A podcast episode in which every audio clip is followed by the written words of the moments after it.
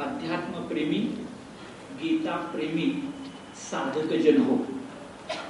या आत्ताच्या ज्ञानसत्राच्या आधी गीता मंडळाच्या कार्यकारिणीची बैठक वरच्या मजल्यावर होती.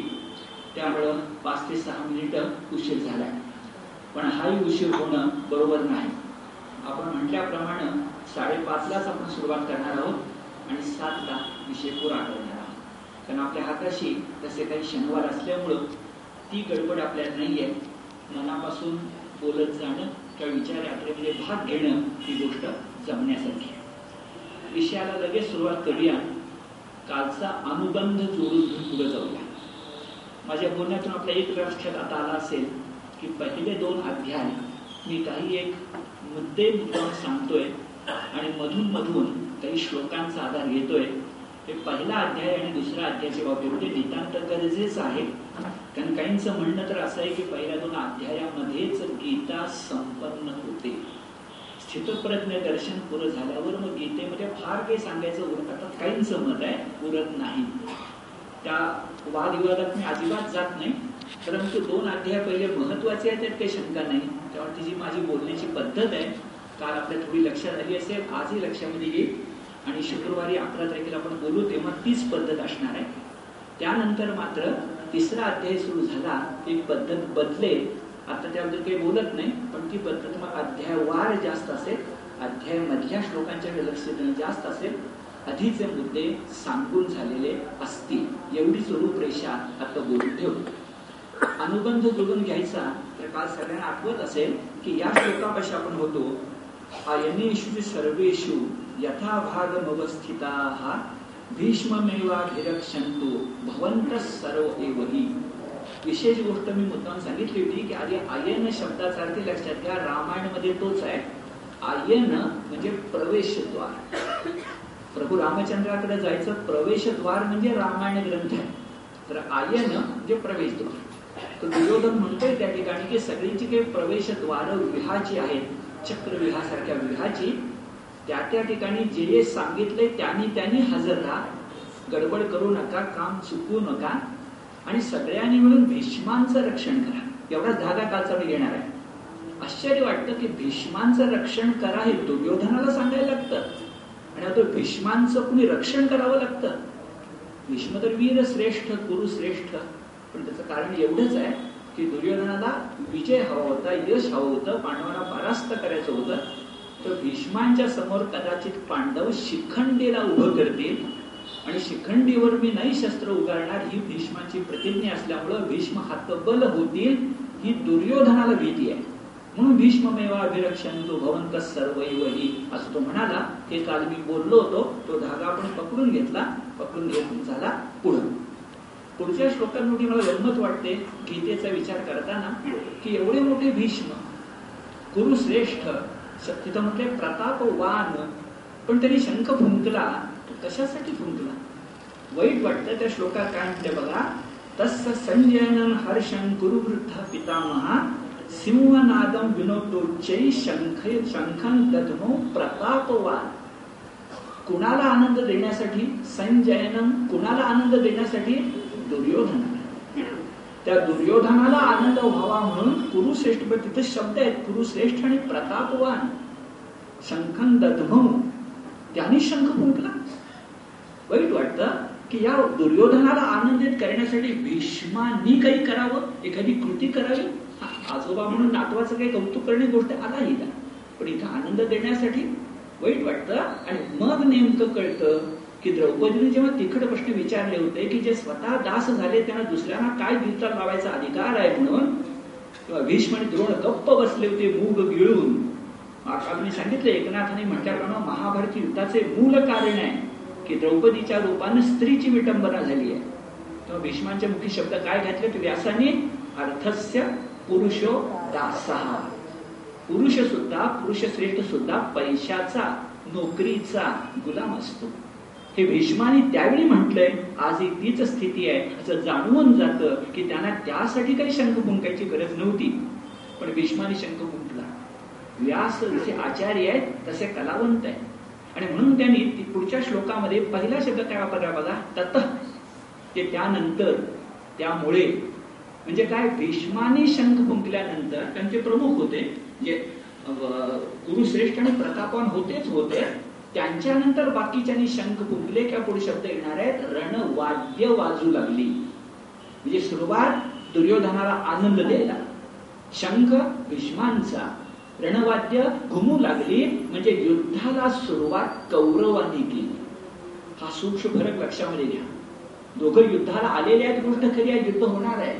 पण पहिला घाव कोण घालतंय कोण युद्धाला सुरुवात करतंय त्या तथाच शब्दांत सांगितलंय की भीष्मांच्या शंकाच्या पाठोपाठ काय काय घडलं बघा? पुढचा श्लोक सांगतो आपल्या दिसतोच आहे. तत शंखाश्च भैर्यश्च पणवान गोमुखा सहसैवाप्य हन्यंत स शब्द स्तुमुलो भवत व्यास आचार्याबरोबर कलावंत आहेत म्हणून त्यांनी सगळी रणवाद्यांची नावं त्या ठिकाणी दिली आहेत. रणवाद्य कोणकोणती आहेत बरं? शंख तर आहेच. भेरी याचा अर्थ आजच्या भाषेमध्ये नगारा. नगारा हा त्या ठिकाणी उल्लेखला आहे. पुढे पणव शब्द आहे. त्याचा अर्थ ढोल असा आहे. त्यानंतर शब्द आनक आहे. त्याचा अर्थ मृदुंग असा आहे. सगळे आपल्याला माहिती आहे. मृदुंग ढोल माहिती आहे. नगाराही माहिती आहे. पण व्यासने ते आपल्याला सांगितलं म्हणून म्हटलं शंख फेरी नगारे फेरी म्हणजे नगारे पणव म्हणजे ढोल आनक म्हणजे मृदुंग. आणि तो गोमुख शब्द मोठा छान आहे. गाईच्या मुखासारखं म्हणजे कर्णा कर्णा डोळ्यासमोर आणा. ते कर्णे पण फुंकले गेले रणवाद्य एकदम वाजवली गेली आणि फार मोठा आवाज झाला. कौरवांच्या बाजूनं युद्धाला सुरुवात झाली. आणि त्या कौरवांच्या बाजूने युद्धाला सुरुवात झाल्यानंतर पांडव कसे गप्प बसतील? अर्जुनाची ती भयभीत अवस्था नंतर आहे. थोड्या वेळानं आहे. मी काल उच्चारले शब्द आठवा. कर्तव्य भावनेनं आणि कृतनिश्चयानं अर्जुन आला होता. अर्जुने निश्चितपणे त्या रणावेशाला सामोरा गेला. भीष्मांच्या पाठोपाठ कौरवांचे एवढे ते नाद निनाद ऐकल्यानंतर त्या तोही वीरश्रेष्ठ खवळून उठला. आणि एकट्यानं नव्हे पाचही पांडवांनी आणि श्रीकृष्णानं शंख फुंकून कौरवांच्या उत्तराला प्रत्युत्तर दिलं. फक्त ते प्रत्युत्तर ज्या शंखाने दिलं त्या शंखांची नावं सुद्धा व्यासाने सांगितली. आधी फक्त भीष्माने शंख फुंकला म्हटलंय नाव नाही सांगितलं. आता मात्र पाचही जणांची नावं सांगितली. काय याचं कारण असेल? चिंतन करताना असं वाटतं की नावं घ्यायची कुणाची? तर सात्विकांची घ्यायची. दुर्जनांची नावं घेऊन त्यांना कशाला मोठेपणा द्यायचा? तर सात्विकांची नावं घेतलं त्यांचे शंख सुद्धा सात्विकांचे सात्विक शंख आहेत. आणि त्या शंखाने शंखांच्या नावानाही अर्थ आहे. ती विशेषण मोठी सुंदर आहे. ते शब्द बघा पांचजन्यम ऋषिकेशो देवदत्तन धनंजया. पौंड्रंदधमो महाशंख भीमकर्मा वृकोदरा अनंत विजयम राजा कुंती पुत्रो युधिष्ठिरा नकुल सहदेवश्च सुघोष मणिपुष्पकौ। सुरुवात आहे ऋषिकेशानं पांचजन्य भुंकला हिंदीमध्ये एक मोठं प्रसिद्ध दैनिक आहे ज्याचं नाव पांचजन्य त्या नावालाही मोठा अर्थ आहे. पंचजन असा मूळ शब्द आहे त्याच्यातून पांचजन्य हा शब्द आहे. कुणाचा? ऋषिकेशो. पहिला शब्द छान आहे बघा. ऋषिकेश त्यामध्ये मूळ शब्द आहे ऋषिक. आणि ऋषिक म्हणजे इंद्रिय. आणि त्यांचा स्वामी तो ऋषिकेश. खूपदा मध्ये मराठीमध्ये आपण ऋच्या ऐवजी ऋषीतला रू लिहितो. ऋषिकेश आपण म्हणतो ऋषीतला रू लिहितो. ते चुकीचं आहे. तो रू आहे. ऋषीशी काही संबंध नाही आहे. ऋषिक म्हणजे इंद्रिय. त्यांचा स्वामी तो ऋषिकेश.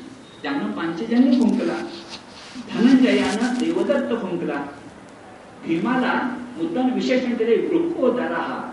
जे उदर फक्त लाडक्यासारखं नव्हे पराक्रमी. तर पराक्रमी भीमानं महाशंख त्या ठिकाणी फुंकला सचित्र दिसत. पौंड्रम दत्मो महाशंख पौंड्र फुंकला पुढची नावं माहिती आहेत आपल्याला. धर्मराजानं अनंत विजय आणि नकुल आणि सहदेवानं मणिपुष्पकौ. ही सगळी नावं बघितली मगाचं विधान पुन्हा करायला हरकत नाही की सात्विक पांडवांची शंख सुद्धा सात्विक नावांचे आहेत ज्याचा उल्लेख निश्चितपणे करावा असा कलावंत असणाऱ्या व्यासांना वाटून गेलं. आणि हे सगळं झाल्यानंतर जरा विचार करा खरं डोळ्यासमोर ते कुरुक्षेत्र धर्मक्षेत्रे कुरुक्षेत्रे आणा अकरा अक्षविणी सात अक्षरे एकमेकासमोर अटी तटीन उभे राहिले. कुठल्याही क्षणी युद्धाची ठिणगी पडणार असं वातावरण आहे. दुर्योधनाचा हटवादीपणा आणि गर्व काल आपण बघितला. माझ्यासाठी लढणारे शब्द त्यानं वापरलेले आहे. मदर्थे त्यक्त जीविता हा असं तो म्हणालाय. आता युद्धाला सुरुवात होणार. युद्धाला सुरुवात होणार म्हणून सगळ्यांनी अगदी त्या क्षणाची वाट बघावी आणि विचित्र गोष्ट घडावी. तशी गोष्ट घडली. काल मी सांगितली त्याच्यात पुनरुक्ती नको. सीदंती मम गात्राणी मुखमचे परिशिष्यती. वेपतुष्य शरीरे मे रोम हर्षस्य जायते. वगैरे वगैरे. पण ते वगैरे वगैरे म्हणजे शब्द काय? सीदंती मम गात्राणी मुखांच्या परिशिष्यतीच्या आधी. बघा. वीरश्रेष्ठ अर्जुनानं हातपाय गाळायचे आता सीदंती मम गात्राणी याच्या आधी ही स्थिती का झाली? हे सांगताना त्यानं उल्लेख केलाय स्वजन बघून माझी स्थिती झाली. आणि व्यासने गीत दाखवून दिले की स्वजन आता कौरव हे पांडवांचे आडनाव बंधू कुरु म्हणूनच फक्त स्वजन आहे नाही तर कौरव आणि पांडवांचं नाते छाया आणि प्रकाश यांच्या नात्यासारखंच आहे. अंधार आणि प्रकाश या नात्यासारखंच आहे. दानव आणि देव यांच्या नात्यासारखंच आहे. कसलं नातं? म्हणजे रक्ताचं म्हटलं तरी कसलं पुढे उल्लेख करणार आहे रक्ताच्या नात्यात काय किंमत असते? कृष्णा दाखवून दिले आपल्याला. मुद्दा असा की अशी युद्धाची ठिणगी पडणार असं वाटत असताना सीदंती मम गात्राणीच्या आधीचे शब्द किती सुंदर आहेत अर्जुन अठ्ठावीसाव्या श्लोकामध्ये दुसऱ्या चरणात काय म्हणतोय? दृष्टवे मम स्वजनम कृष्ण युत्सुम समुपस्थितम. म्हणजे हे कृष्ण इमम युत्सु स्वजनम समुपस्थितम दृष्टवा. दृष्टवा म्हणजे पाहून. हे कृष्णा माझे स्वजन युद्धाला उत्सुक झालेले पाहून काय झालं? सीदंती मम गात्र किती अनुबंध जुळतोय बघा. उभी चांगला हातापाया कापडं नाही सुटलं वीरश्रेष्ठाच्या ते सगळे स्वजन गुरुजन पितामह द्रोणाचार्य कृपाचार्य म्हणजे व्यासाने बरोबर राखून दिले की स्वजन नसते तर अर्जुन लढलाच असता. काल मी सांगितलं विराटाच्या गो गो रक्षणाच्या वेळेला काही अडचण होती. पाशुपतास मिळवताना काही अडचण पडली होती. फक्त स्वजन. आणि हीच आसक्ती आहे. काल आपण म्हटलं आसक्ती जन्य मोह माणसात राहते. आणखी गंमत बघा. स्वजन हा शब्द म्हणजे दृष्टवा आहे ना स्वजन बघून पुढचा आहे ना तो तो स्वजन शब्द पहिल्या अध्यायामध्ये एकूण तीन ते चार वेळेला आलाय. कुठं कुठं आलाय? इथं आता दृष्टवे मग स्वजनम कृष्ण युत्सुम समुपस्थितम. पुढे एकतीसमध्ये तसंच आलंय नजश्रेय पश्यामी हत्वा स्वजन पाहवे एकतीस. लगेच पुढे सदतीसमध्ये तसा संदर्भ येतो स्वजनम ही कथम हातवा सुखीन श्याम माधव. आणि पुढे एक्केचाळीसमध्ये तसाच पुन्हा संदर्भ येतो आणि तो आहे एक्केचाळीस नाही पंचेचाळीसमध्ये येतो. आणि तो शब्द आहे यद राज्य सुख लोभेन हंतुम स्वजन मुद्यता म्हणजे स्वजनांना मारून राज्य मिळवणं हे स्वजन माझ्या विरुद्ध लढणे मला अतिशय वाईट वाटतंय. असा स्वजन स्वजन स्वजन म्हणजे कुरु आडनाव असणारे कौरव. कुरुवंशीय कौरव याच्या पलीकडे काही संबंध नाही. त्या स्वजनाने केवढी आसक्ती अर्जुनासारख्या वीरश्रेष्ठाच्या मनात निर्माण केली हे लक्षात घ्या आणि याचं अतिशय वाईट वाटत. मी म्हटलं तो मुद्दा आता मी स्पष्ट करतो की स्वजन हे आपले बंधू असतात भौगंध असतात कुळातले असतात. शब्द वापरायचा रक्ताचं नातं असतं. खूप जास्त काय करणार हो? रक्ताचं नातं आहे. बरोबर आहे काय? खोटं नाही तर वंशदाय सारखा असतो आणि गोष्टी सारख्या असतात. पण गीता यासाठी जीवन गीता आहे. की स्वजन जर अधम असतील स्वजन जर अधम असतील तर त्यांना शिक्षा केलीच पाहिजे. स्वजन आहेत म्हणून त्यांना क्षमा करणं हे कृष्णानं केलेलं नाही. पुढे मी येईल संदर्भ तेव्हा सांगतो. कृष्णानं यादवी घडवून आपले सगळे कुलबंधू यादव हावता न मारले आणि मग इच्छित स्थळी गमन केलं. कृष्णाने पुढे तर केले पुढे आहे. पण हे करायची ताकद ज्याची होती तोच अर्जुनाला शिकवू शकतो ना. ते स्वजन स्वजन काय सांगतोस? की पुढे तो करणारच होता. पहिला मुद्दा असा की स्वजन रक्ता संबंध महत्वाचं नाही. महत्वाचं आहे त्याची कृती कशी आहे. ती सत्कृती आहे का दुष्कृती आहे? ही गोष्ट महत्वाची आहे. आणि हे जर लक्षात घेतलं तर अर्जुनाचं म्हणणं पूर्णपणे चुकीचं. आसक्ती जन्य मोह त्याला झाला असं चित्र आपल्या स्पष्टपणे लक्षात येईल. आणि मग आता तो प्रश्न घेऊया. स्वजनांना मारायचं नाही जर म्हणायचं झालं आता सांगितल्याप्रमाणे स्वजना स्वजन जर अधर्मी असतील तर अधर्मी स्वजनांना मारून धर्माची संस्थापना करायला नको का? अर्जुनानं करायला नको का? कृष्णानं करायला नको का? आणि भगवान श्रीकृष्णाने गीते ते स्पष्टपणे सांगितले की करायला पाहिजे कारण धर्म संस्थापनार्थाय संभवामी युगे युगे परित्राणाय साधूना विनाशाय दुष्कृतां धर्म संस्थापनार्थाय संभवामी युगे युगे शब्द धर्म आहे. धर्म म्हणजे सुधारणा समाजाची सम्यक धारणा ज्यानं होते ते. ते जर कौरव होऊ देत नसतील तर धर्म संस्थापना करण्यासाठी शब्द बघा अधर्मी आणि अधर्म यांचा नाश करावा लागतो. पटते का बघा? अधर्मींचा नाश केल्याशिवाय अधर्माचा नाश होत नाही. हवेत वाढ करून जरी यश मिळत नाही. अधर्मी कोण? कौरव. यादव पुढं या अधर्मीना शिक्षा करून अधर्माचा नाश होतो. कृष्णा स्वतः ते करून दाखवलं असं चित्र आपल्याला दिसत. आणि दुसरी गोष्ट मागाचा मुद्दा जोडून घेऊ हो, कुलक्षय कुलक्षय स्वजन स्वजन कुणाला सांगतोस? कृष्ण आता सांगू शकत नाही की ती भविष्य काळातली घटना आहे. पण माहिती आपल्या सगळ्यांना यादव मातले होते माजले होते कृष्णाचे वंशिक असल्यामुळे कृष्ण असल्यामुळे त्यांना जगात कुणी आपल्याला म्हणजे विरोधच करणार नाही असं वाटत होतं. एका वाक्यात सांगू कृष्णानं द्वारका निर्माण केली ती सत्वशीलांना ऋषी मुनींना संत सज्जनांना अभय देण्यासाठी. जसं अभयारण्य असतं की नाही? तसं श्रीकृष्णाची सोन्याची द्वारका ही सत्वशीलांना अभय देण्यासाठी होती आणि यादवांच्या मुळे ती अभय केंद्र द्वारकाच भय केंद्र झाली. एका वाक्यात सगळं समजून घ्या. आणि कृष्णाच्या डोळ्यात एकच झालं.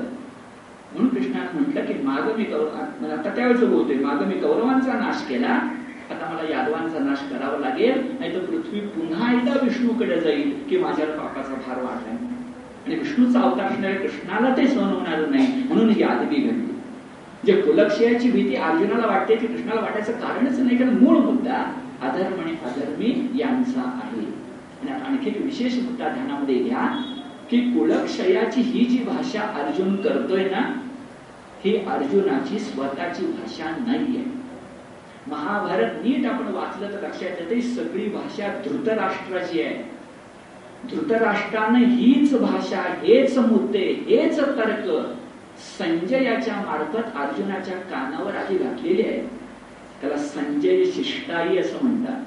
तोच हा संजय. की जो सगळी गीता आणि आदिशत योगेश्वर कृष्ण म्हणून वंदन करणार. आहे तो वाईट होता असं नोकर होता. मालकाने सांगितलं जा गेला.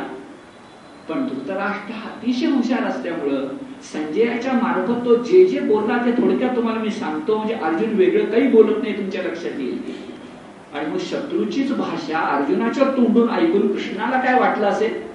आपल्याला काय वाटेल? ते कृष्णाचं झालंय. ते काही असं दाखवलं नाही आपण आपल्याला कळतं. रीड बिटवीन द लाईन्स दोन ओळीबद्दल कळतं आपल्याला.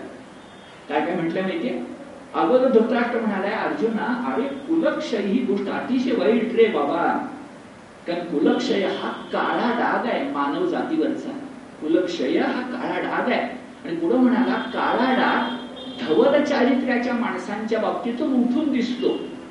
दुर्योधनाची माणसं काय वाईटच आहेत? माझे मुलं माझं ऐकतच नाही ते कुलक्षय करतीलच पण त्यांना डाग लागणार नाही. त्यांचे मुळातच काळे आहेत.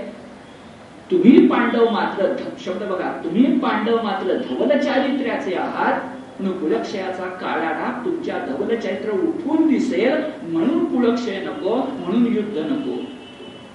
हेच सांगितले धर्मराय आपल्या युधिष्ठिरानं. आणि अर्जुन दुसरं काय बोलतो? म्हणून वाईट असं वाटतं की ही धृतराष्ट्राची जी नीती होती संजय शिष्टाई करण्याची तर आपल्याकडे विशेष शब्द आहे. आर्य चाणक्याच्या कम चालत आलाय. ते दोन शब्द आहेत. त्याला म्हणतात शत्रूच्या मनामध्ये विपरीत विचारांची पेरणी करायची. गनिमी आवाज म्हणा ना शत्रूच्या मनामध्ये विपरीत विचारांची पेरणी करायची त्याला एक मंत्र युद्ध तरी म्हणतात नाहीतर मंत्रणा युद्ध असं तरी म्हणतात.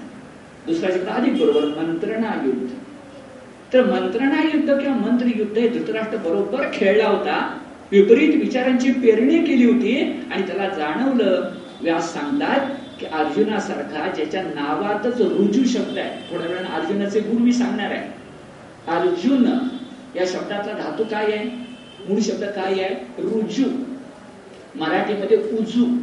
ज्ञानेश्वरीमध्ये उजू शब्द येतो. तो उजू म्हणजे संस्कृत रुजू. रुजू म्हणजे आपल्याला कळतं. चांगलं छान सौम्य. तर जे रुजू आहे तो अर्जुन असतो. आणि म्हणून विचार करा गीता अर्जुनालाच सांगितले कारण अर्जुनाच प्रश्न पडला बाकी कुणाला प्रश्न पडलेच नाहीत ना. स्वजनांचं काय होईल ते अर्जुन रुजू सरळ स्वभाव वीरश्रेष्ठ होता पण सरळ स्वभावाचा होता म्हणून तो कूट नीतीचा बळी झाला. विपरीत विचारांची पेरणी जीवनात घडली आणि कालचा शब्द आसक्तीजन्य मोहानं मोहित झाला. कुणाप्रमाणे? काल आपण ज्ञानेश्वरी दोन दृष्टांत दिले. चंद्रकांत मणी चंद्रकिरणात पाझरला किंवा कमल कमळ कली कलीमध्ये आसक्तीनं मोह मोहानं भुंगा अडकून पडला. हे जसं घडावं तसं घडलं आणि अर्जुनाचा सगळ्यात वाईट म्हणजे मानसिक अधपात झाला. विचार करण्यासारखा शब्द आहे. मानसिक अधपात. त्याला स्वजन बघून जे वाईट वाटलं ना अर्जुन म्हणाला मी लढणार नाही फार वाईट गोष्ट होती अरे अर्जुन लढला नाही. की कौरव जिंकले युधिष्ठिर कधीच सत्ताधीश होणार नाही कधीच धर्मराज्य येणार नाही. तुझ्या एका चुकीमुळं भारतवर्षाला काय काय पुढं भोगावं लागेल? असं असतं महापुरुषांच्या चुकीमुळं त्या देशाला भोगावं लागतं. हे जर खरं असेल तर अर्जुनाचा मी शब्द मुद्दा नव्हता मानसिक अदपवाद किती अदपवाद तुझ्या श्लोकामध्ये म्हणतोय की मी शस्त्र टाकीन मी प्रतिकारच करणार नाही आणि मला जर त्याने मारलं तर क्षेमतरम भवेल इतकी सुंदर गोष्ट कुठलीच होणार नाही. काय दुर्दैव आहे बघा श्लोक आपल्याला माहिती आहे यदी माम प्रतिकार मशस्त्रम शस्त्र पाणया धार राष्ट्रा रणे क्षेमतरम भवे मी अप्रतिकार असेन मी निशस्त्र असेन आणि मला जर त्यांनी मारलं मी ज्यावेळी खाटकाच्या समोर मानच द्यायची. मला जर त्यांनी मारलं तर काय होईल? क्षेमतरम भवे क्षेम कुशल मंगल कुशल होईल असं अर्जुन म्हणालाय एका शब्दात मानसिक अधपात याच्याकडे दुसरं काही नाही हा आहे अर्जुन विषाद योग म्हणून मग पहिला अध्याय संपताना कालचे शब्द येतात इथे श्रीमद भगवत गीतासु उपनिषदसु ब्रह्म विद्यायाम योग शास्त्रे श्री कृष्णार्जुन संवादे अर्जुन विषाद योगो नाम प्रथमोध्याय दुसऱ्या अध्यायाकडे जायच्या पूर्वी दोन गोष्टी करायच्या एक असं की भगवद्गीतेमध्ये मी काल बोललो ते सगळे आठवणीत ठेवा की गीतेतल्या कुठल्याही श्लोकाचा अर्थ लावताना त्याच्या मागचा श्लोक आणि पुढचा श्लोक लक्षात घ्यायचाच नाही तर गैरसमज होतो.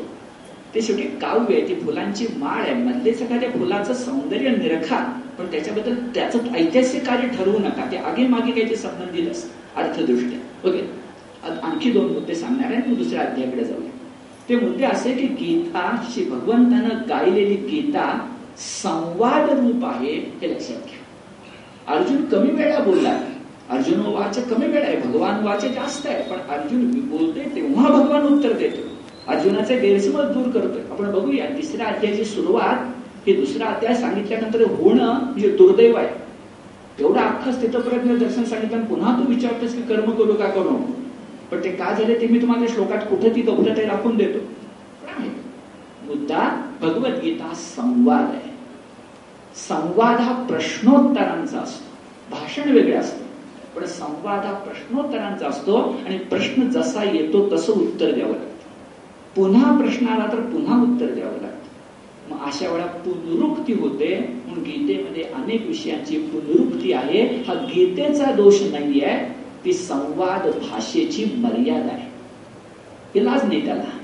एकदा संवाद म्हटलं प्रश्नोत्तर म्हटलं तशी मांडणी स्वीकारली की पुनरुक्ती पण स्वीकारली पाहिजे. आणखी एक सांगतो काही वेळा मुद्दा माग पुढे सुद्धा होतो. हे मध्येच का आले काम मोहाचं विवरण असे दिसेल तुम्हाला एका अध्यायामध्ये. विषय वेगळा चाललाय. आणि एकदम नरकाची तीन दारं मध्येच काय येत आहे असा प्रश्न पडेल. त्याचं उत्तर सांगतो त्यावेळेला. म्हणजे मुद्दे माग पुढे होणं पुनरुक्ती होणं हे होणार कारण गीता हे संवादाचं माध्यम आहे एवढ्या लक्षामध्ये घ्यायचं. दुसऱ्या अध्यायाकडे जायच्या पूर्वी काल मी सांगितलं तेवढे शक्य असेल तर ते टिपून घ्या. आज जरा थोडं टिपणं जास्त होणार आहे कारण काही मुद्दे महत्त्वाचे येणार आहेत. एवढं टिपणं उद्या होणार नाही पुढे तर होणारच नाही. म्हणजे मी सांगणं तुम्ही टिपून घेणे गोष्ट वेगळी. मुद्दा असा की मी सांगणार हे सांगणार आहे तर टिपून मात्र घ्या. हे जे आपले भिडे शास्त्री त्या भिडे शास्त्रीने गीतासार नावाचं जे पुस्तक छोटं तयार केलं ते एकशे आठ श्लोकांचं केलं. म्हणजे भिडेशास्त्रींच्या अभ्यासातून त्यांना सातशे श्लोकापैकी एकशे आठ श्लोक महत्त्वाचे वाटले. ते प्रत्येक अध्यायाचे कुठले आहे एवढे आकडे मी दर अध्यायाच्या सुरुवातीला सांगणार आहे. म्हणजे हे टिपून तेवढं आपलं चालणार. पहिला जो आपला अध्याय झाला त्याच्यातले आकडे अशा प्रकारचे आहेत बघा. पहिला श्लोक. नंतर वीस आणि एकवीस असे घ्या. म्हणजे विसाचा दुसरा चरण आणि एकविसाचा पहिला चरण. तो वाचून बघा की त्यांनी का केले लक्षात येईल. तर एक नंतर वीस आणि एकवीस. त्याच्यानंतर तेवीस. नंतर सत्तावीस अठ्ठावीस. हे सत्तावीसाचा दुसरा चरण अठ्ठावीसाचा पहिला चरण. नंतर पस्तीस. आणि नंतर सेहेचाळीस. पहिला अध्याय संपला. दुसरा अध्याय लगेच लिहून टाकूया कारण फार महत्त्वाचा अध्याय आहे. त्यात ते म्हणतात श्लोक क्रमांक एक अकरा अठरा बावीस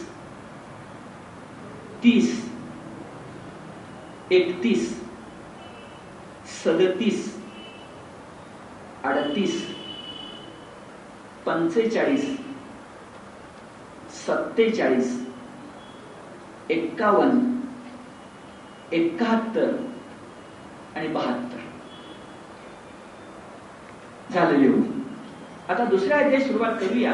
किंवा मी नेहमी करणार आहे तेच सांगतो की भिडे शास्त्रींच्या गीतासार पुस्तकामध्ये हे सगळे श्लोक घेताना सुरुवातीला तीन चार तीन चार वाक्यांची प्रस्तावना लिहिली. आहे ती मोठी छान आहे. त्याचा आधार घेऊन मला पुढे जाणं म्हणजे मुख्यतः लोकमान्य आणि विनोबा यांच्या आधारे मी बोलतोय. पण भिडे शास्त्रीने ते मांडलं इतकं छान की जसं काल तुम्हाला सांगितलं त्याची आठवण सगळ्यांना आहे ना बघा. योग म्हणजे प्रकरण. आणि योगशास्त्र वेगळं कारण आता मी ते बोललो नाही. हे जसं भिडे शास्त्रीने सांगितलं तसंच त्यांनी सुरुवातीला म्हणतंय बघा या दुसऱ्या अध्यायाचं नाव सांख्य योग का? आता एक दोन शब्द लक्षात घ्या. सांख्य शास्त्र वेगळं आणि सांख्य योग वेगळं. अच्छा माझ्या बोलण्यानंतर येणार. सांख्य शब्द समान आहे पण सांख्य शास्त्र वेगळं आणि सांख्य योग वेगळं तर ते म्हणतात सांख्य योग हे नाव का दिलंय? तर सांख्य योग म्हणजे भिडे म्हणतात ज्ञान योग सांख्यचा अर्थ ज्ञान म्हणजेच तत्वज्ञान. बघा सांख्य शब्दाचा अर्थ ज्ञान किंवा तत्वज्ञान. आणि पुढे येणाऱ्या सर्व गीतोक्त तत्वज्ञानाची पार्श्वभूमी किंवा प्रस्तावना दुसऱ्या अध्यायात आली आहे म्हणून त्याला सांख्य योग म्हणतात. वाक्य अगदी विचार करण्यासारखा आहे. सांख्य म्हणजे तत्वज्ञान.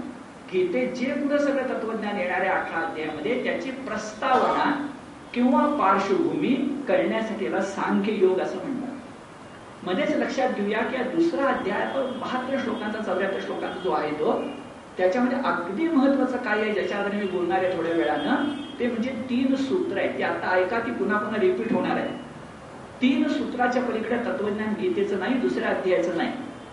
पहिलं सूत्र आहे आत्म्याची अमरता आणि अखंडता. अगर आत्मा हा भारत यांचा प्रचंड मोठा शोध आहे त्यानंतर थोड्या वेळा वासांशी वेळी सांगतो.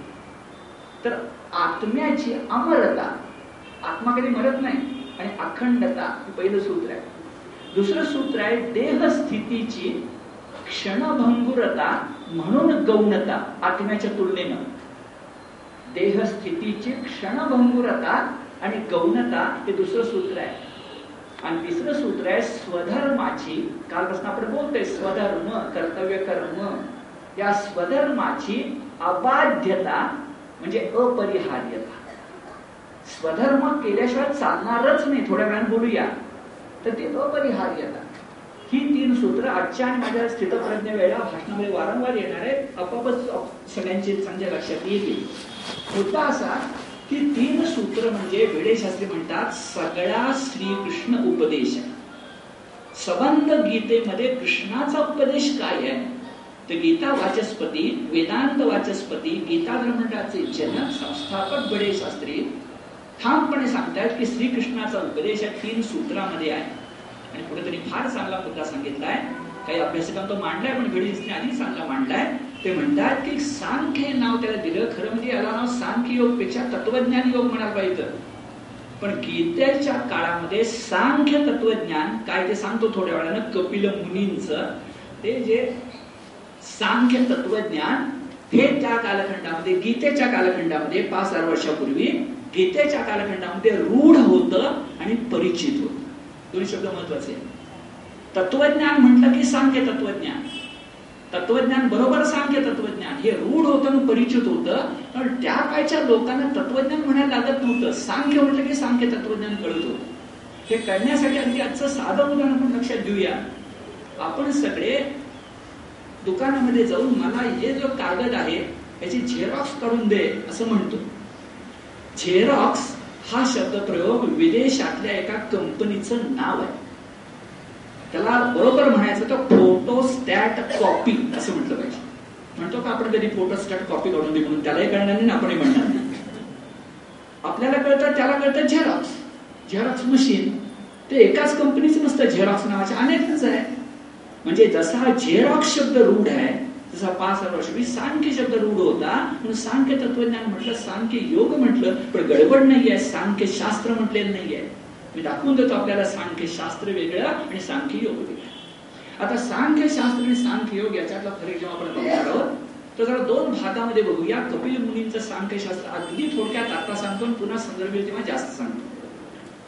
सांख्यशास्त्र मुद्दा असा की सांख्यमध्ये मूळ शब्द काय आहे? संख्या. आणि कोटीच करायची झाली तर सांख्य योग असणाऱ्या सांख्य योग सांगणाऱ्या गीतेमध्ये संख्या शब्द काय वेगळ्या अर्थानं आलाय? तो संख्या शब्द युद्ध भूमी या अर्थानं आलाय. संख्ये असा जेव्हा गीतेमध्ये शब्द येतो त्याचा अर्थ सप्तमी आहे ती युद्ध भूमी आणि कुठं आला का आकडा सांगतो दोन चार आणि एक सत्तेचाळीस. दुसऱ्या अध्यायातल्या चौथ्या श्लोकात आणि पहिल्या अध्यायातल्या सत्तेच्या श्लोकामध्ये संख्ये म्हटलंय तिथं संख्या शब्दाचा अर्थ संख्य शब्दाचा अर्थ युद्धभूमी आहे. आता त्याचा सांख्य काही संबंध नाही. कुठेच करायची पोटी तर करता येईल. आता सांख्यशास्त्र हे मुळामध्ये संख्येचं शास्त्र आहे. आणि संख्या म्हणजे एकवीस हा आकडा आहे. किंवा त्रिगुण आहे. या संख्येची बेरीज वजा बाकी जे करतात त्या संख्येवरून सांख्य शब्द आला इतकं सोपं आहे. कुणी मुळात हे निर्माण केलं? कपिल मुनी. कपिल मुनींनी सांख्य शास्त्र सांगितलं. आणि त्यांनी म्हटलं जग सगळे जे निर्माण झाले ते एका एकापासून झाले तिचं नाव प्रकृती किंवा महत. हे दोन शब्द आहेत त्यांचे. प्रकृती किंवा महत. प्रकृती हे कारण आहे आणि जग हे कार्य आहे. पुढे मी दाखवून देतो कार्य कारण एकच असतं. जसं कारण तसं कार्य. आता ती थोडतो सोडतो आधी येतो. प्रकृती किंवा महत आहे. तिची एकवीस तत्व आहे ती एकवीस तत्व अचानक कारण नाही त्याला काही. एकमेकात मिसळतात बाजूला होतात. त्रिगुण एकमेकांमध्ये मिसळतात बाजूला होतात. आणि शब्दात वापरूया त्रिगुणांची साम्यावस्था असली की जग नसत. आणि त्रिगुणांची साम्यावस्था ढळमळली. त्रिगुणांची साम्यावस्था टळमळली ते एकमेकांमध्ये मिसळले की जग निर्माण होत. म्हणजे प्रकृतीची एकवीस तत्व अधिक त्रिगुणांची असाम्यावस्था म्हणजे जगाची निर्मिती. आता एकवीस तत्व कुठली आहेत? अगदी सोपी आहे पाच पाच आकडेची ती आहेत मुळामध्ये. पहिल्यांदा म्हटलंय पंच ज्ञानेंद्रिय आपली माहिती आहेत आपल्याला? पंच ज्ञानेंद्रिय. पंच कर्मेंद्रिय. पाच पाच. नंतर पंच विषय. आता या पंच विषयांना तत्वज्ञानाच्या पंच तन्मात्रा असं म्हणतात. पंच विषय पंच तन्मात्रा आणि आपण साध्या म्हणजे त्याला पंच संवेदना म्हणतो. शब्द स्पर्श रूप रस आणि गंध. पण आपण संवेदना म्हणतो ते विषय आहेत तन्मात्र आहेत त्या पाच. जे पंच ज्ञानेंद्रिय पंच कर्मेंद्रिय पंच तन्मात्रा पंच महाभूत. म्हणून आपण म्हणतो माणूस काय करणार? त्याची मातीच तशी आहे. तर मातीतनच येतो आपण. पंच महाभूत. म्हणजे वीस झाली. आणि त्यात फक्त एक मिसळायचं त्याला म्हणायचं अहंकार किंवा मन. एकविसावं मन तुमचं माझं किंवा अहंकार. फक्त अहंकारचा अर्थ गर्व घ्यायचा नाही अहंकार. मी आहे. टू बी म्हणतात तसं मी आहे आय एम हे जे आहे ते अहंकार गर्व नंतर अहं अहमला पाहिजे अवतरण चिन्ह. तर अहंकार आणि मन एकविसावं अशा प्रकारची प्रकृतीची एकवीस तत्व आहेत. ही सगळं सांख्य तत्वज्ञान गीतेनं त्या काळातलं स्वीकारलं. पण फार मोठी गोष्ट केली इथं सांगतो की पुढे सोपं पडेल. या सांख्य तत्वज्ञानामध्ये कपिल मुनी म्हणतात की हा प्रकृतीचा खेळ आहे पण तो खेळ करणारा कुणी प्रेरक नाही. काही लोकांचं असं म्हणणं असतं बघायचं का ते घडतं घडतं. घडवणारा कोणी नाहीये. देव नाही ईश्वर नाही काही नाही. नियती म्हणा पाहिजे दैव म्हणा पण ईश्वर मात्र म्हणू नका. अंगावर काटा येतो आमच्या. अनेक लोक आहेत. तर सांख्य तत्वज्ञानाचं म्हणणं असं की प्रकृती ती काहीतरी गडबड करते आणि काहीतरी घडतं. आता गीता किंवा वेदांती बघा गीता किंवा वेदांती प्रकृतीचं हे सगळं तत्वज्ञान सांगण्याचं स्वीकारतात फक्त सांगतात तुझ्या प्रकृतीच्या माग एक पुरुष उभा आहे एक चैतन्य उभं आहे मग पुरुषोत्तम योग येणार आहे पर अपर अपर येणार आहे तर प्रकृती नाकारली नाही प्रकृती एक आहे स्वीकारलं प्रकृती शाश्वत आहे पण प्रकृतीला हा सगळा खेळ करायला सांगायला कारणातून कार्य जन्मास यायला अचानक येतं ते. कारणाच्या मागे कोणी उभा नसतो हे नाही चालणार. कोणीतरी आहे त्याला चैतन्य म्हणायचं त्याला पुरुष म्हणायचं त्याला परमात्मा म्हणायचं त्याला ईश्वर म्हणायचं. म्हणून गीतेचं तत्वज्ञान हे सांख्य तत्वज्ञान आहे. फक्त एक शब्द मागे वाढवायचा. सेश्वर सांख्य तत्वज्ञान आहे. सेश्वर स ईश्वर हे पक्क लक्षात घ्या कपिल मुनी ईश्वर मानत नाही पण गीता मात्र ईश्वरच मानते आणि सांख्यांची सगळी भाषा स्वीकारून मग जेव्हा ती सांख्य तत्वज्ञान सांगते तेव्हा ते सेश्वर सांख्य. इथेही सांगू टाकतो सांख्य शास्त्र आणि सांख्य योग याचा फरक मी भिन्न भिन्न प्रकारे बोलणार आहे. अगदी छोटा फरक काय? सांख्य शास्त्र हे शास्त्र आहे. आणि सांख्य योग हे शास्त्र जीवनात कसं आणायचं याचे नियम आहे म्हणजे योग हे प्रॅक्टिकल आहे आणि ही थिअरी आहे. सांख्य शास्त्र सांख्य योग कधी बनणार आहे? म्हणून तर गीता जीवन गीता ना. कशा कशी बनणार आहे? निष्काम कर्मयोग. कशी बनणार आहे? साम्य योग. कशी बनणार आहे? फल त्यागानं. काल आपण सगळं बोललो आठवते का बघा? लोकमान्य आणि विनोबा. योग होणं प्रयोग होणं आपण प्रयोगशात वापरतो की नाही? योगशास्त्री प्रयोगशास्त्री म्हणावे चटकन कळतं. इथे श्रीमद भगवद्गीतासु उपनिषसु ब्रह्मविद्यायाम प्रयोगशास्त्रे. म्हणणं बरोबर नाही कारण आपण कोण त्यात बदल करणार? पण कळण्यासाठी सांगतो योग करण्यासाठी प्रयोग म्हणा म्हणजे पटकन कळतो. मुद्दा असा की सांख्य शास्त्राचा सांख्य योग होण्याची जी गरज होती ती गरज या सगळ्यामधून आपल्या लक्षामध्ये येते असं ध्यानामध्ये आणि हे जर ध्यानामध्ये आपण घेतलं तर मग दुसऱ्या अध्यायातल्या काही महत्त्वाच्या श्लोकांच्याकडे जायच्या पूर्वी काही गोष्टी आणखी आता जे बोललो त्या धरून पाहायचे आणि मग दुसऱ्या अध्यायाकडे जायचे स्थितप्रज्ञ दर्शन तर स्वतंत्रपणे बोलायला पाहिजे एवढी त्याची स्थिती आहे ते पाहू नंतर. आता काय महत्त्वाचे मुद्दे बघायचे? तर ते महत्त्वाचे मुद्दे अशा प्रकारचे आहेत की मगाचा धागा असं बघा की गीता सांगितली ती अर्जुनाला सांगितली. त्याचं कारण काय तर एक सांगितलं रुजू म्हणून. पण रुजू एवढंच नाहीये. व्यास सांगतात की कृष्णानं अर्जुनाला गीता सांगितली. याचं एक आणखी कारण आहे. सगळी भगवद्गीता डोळ्यासमोर आणा की अर्जुन कृष्णाचं नातं हे भक्त भगवंतातल्या सख्य भक्तीचं आहे. कृष्णाचा सगळ्यात लाडका भक्त तो अर्जुन आहे.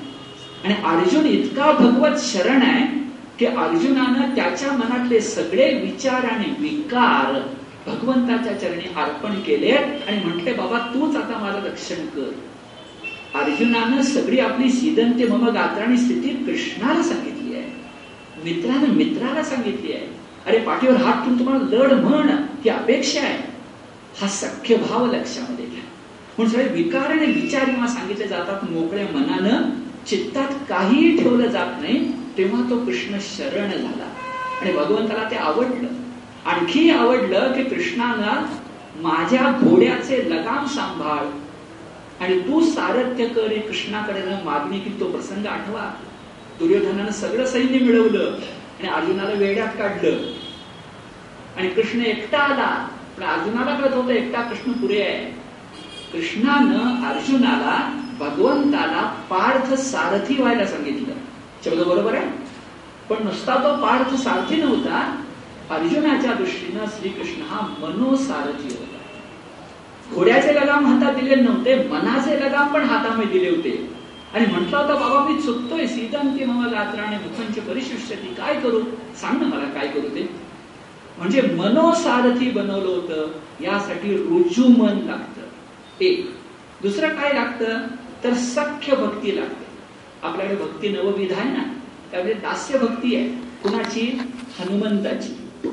त्या समर्थ रामदास स्वामींची त्याचं नावच रामदास. तर दास्य भक्ती फार मोठी आहे पण सख्य भक्ती अर्जुनाची आहे. आणखी काय आहे? रुजू तर आहे सख्य भक्ती आणखी काय आहे? तो स्वतः पुरुषार्थ संपन्न आहे. त्याचं एक नाव विजय असं आहे. आणि आपण नेहमी गीतेच्या सुरुवातीला म्हणतो नारायण नमस्कृत्य नरंचैव नरोत्तम एक नारायण आणि दुसरा नर. नारायण म्हणजे श्रीकृष्ण आणि नरश्रेष्ठ म्हणजे अर्जुन त्याला नमस्कार करून ती जे नावाचा इतिहास पुढे झालाय. नरंचैव नरोत्तम देवी सरस्वती व्यासन पुढे येणार आहे ना? म्हणजे तो नर नारायणाचा नरश्रेष्ठ विजय आहे. आणखी एक माहिती मी उठावून सांगतो विशेष वाटते. अर्जुनानं कृष्णाची जी भक्ती केली त्यानं अर्जुनाच्या पाठोपाठ एक संप्रदायच निर्माण झाला. त्या संप्रदायाचं नाव अर्जुन नक संप्रदाय आहे. आता आपल्या ऐकून माहिती नाहीये. अर्जुनाच्या नावात म्हणजे कुणासारखे अर्जुनासारखे भक्ती कुणासारखे अर्जुनासारखे अर्जुन नक संप्रदाय. आणखी सांगतो वासुदेवाच्या पलीकडे कुणाला न मानणारा एक संप्रदाय त्याला वासुदेवक संप्रदाय म्हणतात. आणि या दोन्ही संप्रदायाचा उल्लेख पाणिनींच्या व्याकरणात आलाय. मात्र जर पाणिनींनी त्या रवांचा उल्लेख केला तर ते अस्तित्व नसले पाहिजे नाही तर कसे व्याकरणाच्या पुस्तकात येतील? मला आता अर्जुन कशी संबंध आहे. पण अर्जुन काही नाव होतं म्हणजे अर्जुन कृष्णासाठी काय होता हे ध्यानात घ्या. म्हणून मी त्याला सांगितलं. आणखीन एक महत्वाची गोष्ट संपूर्ण कृष्णमय तर तो झाला हरिशरण तर झालाच. पण अर्जुनाचं त्याला गुडाकेश म्हणले ना की अनेक आहेत त्याची नावं. त्याच्याकडे अर्जुन हा महान वीर होता. महान वीर म्हणायचं कारण जर नुसता वीर आणि वीरश्रेष्ठ नव्हे तर जो मन आणि इंद्रियावर विजय मिळवतो तो महान वीर असतो. वीरश्रेष्ठ असतो इंद्रिय आणि मन ते मिळवले अर्जुनानं. म्हणून अर्जुना निश्चितपणे महान वीर होता आणि म्हणून अर्जुनाला गीता सांगितली असं लक्षामध्ये येतं. मगाचा मुद्दा पुरा झाला की अर्जुन फक्त रुजू स्वभावाचा होता म्हणून सांगितलं नाही. सांगितलेले मुद्दे आता लक्षात घ्या. पण विनोबा असंही म्हणतात की अर्जुनाला गीता सांगितली नाही रे बाबा. अर्जुनाच्या निमित्तानं तुला सांगितली. कसं? ते आणखी थोड्या वेळाने येईल. अर्जुनाच्या निमित्तानं तुला सांगितली की कुरुक्षेत्र हे फक्त धर्मक्षेत्र तिथंच नसतं मनाचं पण कुरुक्षेत्र असतं. त्या मनाच्या कुरुक्षेत्रावर सुद्धा भल आणि बुर यांची लढाई किंवा दोन भल्यांची एकमेकांमध्ये लढाई लढते ती फार वाईट असते. काल उल्लेखीला पुन्हा उल्लेख येतो रात्रंदिन आम्हा युद्धाचा प्रसंग अंतर्बाह्य जग आणि मन. एक वेळ जगाशी लढणं सोपं आहे पण मनाशी आपल्या माणसाशी कसं लढायचं? अर्जुन बघा ना काय झालंय. अंतर्बाह्य जग आणि मन तेव्हा नेमका धर्मक्षेत्रे कुरुक्षेत्रे मनाच्या क्षेत्रामध्ये काय करायचं? कर्तव्य योग कसा? हे गीत आपल्याला सांगते. ही गोष्ट म्हणतो म्हणजे कालच्या क्षेत्रात आपण वाढवला. आसक्तीजन्य मोह टाळण्यासाठी कर्मयोगच नव्हे कर्तव्य योग असला पाहिजे. स्वधर्म येणार आहे थोड्या वेळानं काली आलंय. कर्तव्य योग आणखीन एक गोष्ट. महाभारतामध्ये गीता आली. महाभारत व्यासाने रचलं. हे तर उपकार आपल्यावर झालेच. परंतु कृष्णानं अर्जुनाला जो उपदेश केला संजयानं धृतराष्ट्राला तो सांगितला तो गीतेतून तुम्हाला मला मिळाला ही गोष्ट कशी झाली माहितीये? पाऊस डोंगरावर जास्त पडतो तो कुणीतरी पाट बांधून नाही तर नदीच्या रूपांतरी खाली यावा लागतो तर आपल्याला मिळतो. आपण डोंगरावर जाऊन पाणी घेऊ शकत नाही. तसं अर्जुनाच्या मस्तकावर सदुपदेशाची अमृतवृष्टी भगवान श्रीकृष्णाने केली. पण ते पाटाचं पाणी खाली आणण्यासाठी व्यास उपयोगी पडले. ते व्यासाचे उपकार मानव जातीवर आहेत असं स्पष्टपणे आपल्या लक्षामध्ये येईल. व्यास यासाठी मोठे. काल आपण म्हटलं व्यासाना विभूती जे म्हटलेलं आहे त्याचं कारण ते. आणखी लक्षामध्ये घ्या की मगाशी म्हटलं अर्जुनानं कृष्णाला पार्थ सारथी केलं नव्हे मनोसारथी केलं. आता पुढचा प्रश्न असा की तुम्हाला मला कृष्ण आज कुठे आणि कसा भेटणार एक स्पष्ट असं आहे काली बोललो नेहमीच आहे की श्रीकृष्णाचं आत्मचरित्र म्हणजे भगवद्गीता. पण आणखी लक्षात घ्या कृष्ण शब्दाचा अर्थ मुळात काय आहे? कृष्ण यामध्ये कृष्ण म्हणजे श नाही षटकोनातला कृष्ण हा धातू आहे आणि तो धातू ओढून घेणे आकर्षण यासारखा आहे. कृष्ण हा खरंच तुमचं माझं सगळ्यांचं आकर्षणच करणार आहे. त्या दहा अवतारामध्ये सगळ्यात लोकांना प्रिय असणारा अवतार कृष्णच आहे. कृष्ण वंदे जगद्गुरून पण एवढंच नाही. कृष्ण हा आज सुद्धा तुमची माझी इंद्रिय ताब्यामध्ये घेऊन त्यांना सन्मार्गावर ठेवणारा तो आणि तोच आहे. मग असे म्हटलं तो ऋषिकेश आहे. इंद्रिय त्याच्या त्याच्या ताब्यात नव्हे आमची इंद्रिय पण त्याच्या ताब्यात आहे. म्हणून कृष्णाचं हे वैशिष्ट्य आहे की तुमची माझी इंद्रिय ताब्यात घेऊन त्यांना सन्मार्गावर ठेवायचं काम कृष्ण करतो. म्हणून कृष्ण वंदे जगद्गुरु. आता माझा प्रश्न असा तो कृष्ण कुठे आहे?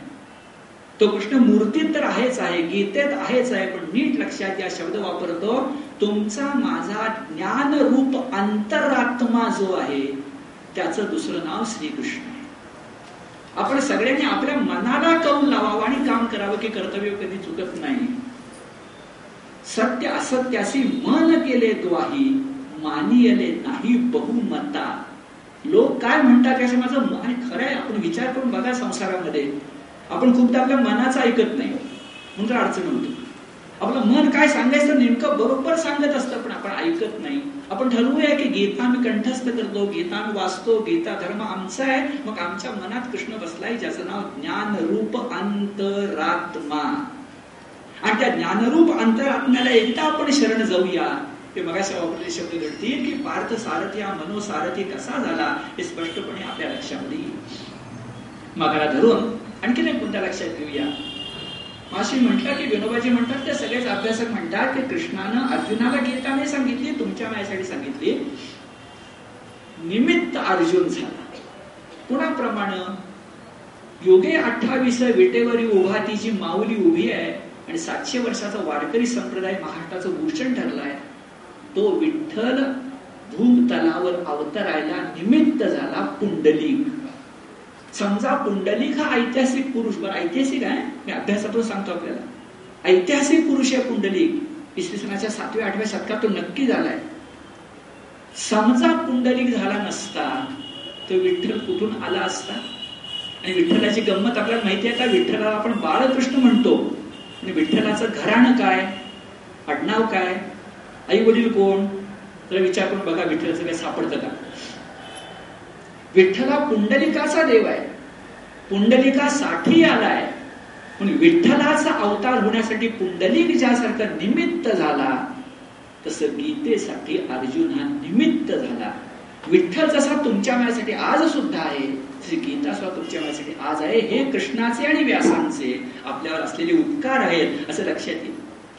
गीता जीवन गीता मी यासाठी म्हणतो मग असे कर्तव्ययोग शब्द वापरला. असं म्हणूया कारण आता मी काही मुद्दे आपल्याला लिहायला देणार आहे की ब्रह्मविद्या ही आमच्याकडे भरपूर होती पण त्या ब्रह्मविद्येला जगण्याचं शास्त्र बनवणं हे काम प्रथम भगवद्गीतेनं केलं. म्हणून योगशास्त्रे प्रयोगशास्त्र. आता आपल्याकडे ब्रह्मविद्या काय काय होती? का म्हटले त्या पुष्पिकेमध्ये एका संकल्पामध्ये? इथे श्रीमद भगवद्गीतासो उपनिषदसो ब्रह्मविद्याया. आता मी तुम्हाला ब्रह्मविद्येचे सात मुद्दे लिहून देतो. ते लिहून घेण्यासारखे आहे. आणि मग त्याला आवश्यक ते बोलतात मग पुढे जाऊया. सांगतो तसं लिहित चला. वर असं शीर्षक द्या पाहिजे तर गीता पूर्व ब्रह्मविद्या. भगवद्गीतेच्या आधीची ब्रह्मविद्या. ही ब्रह्मविद्या सप्त धारांची आहे. म्हणजे सात आहेत त्याच्यात. पहिली धारा किंवा पहिला आहे आहे ते शब्दाला? आम्ही ते सांगतो त्याबद्दल बोलतो. वेदांची उपासना प्रणाली. वेद म्हणजे चारी वेद ऋग्वेद ऋग्वेद सामवेद अथर्वेद वेदांची उपासना प्रणाली. दुसरी धारा आहे ब्राह्मण ग्रंथांची कर्म मीमांसा ब्राह्मण ग्रंथांची कर्म मीमांसा तिसरी धारा आहे उपनिषदांचे आत्मज्ञान. उपनिषदांचे आत्मज्ञान. चौथी धारा आहे कपिल मुनींचे सांख्यशास्त्र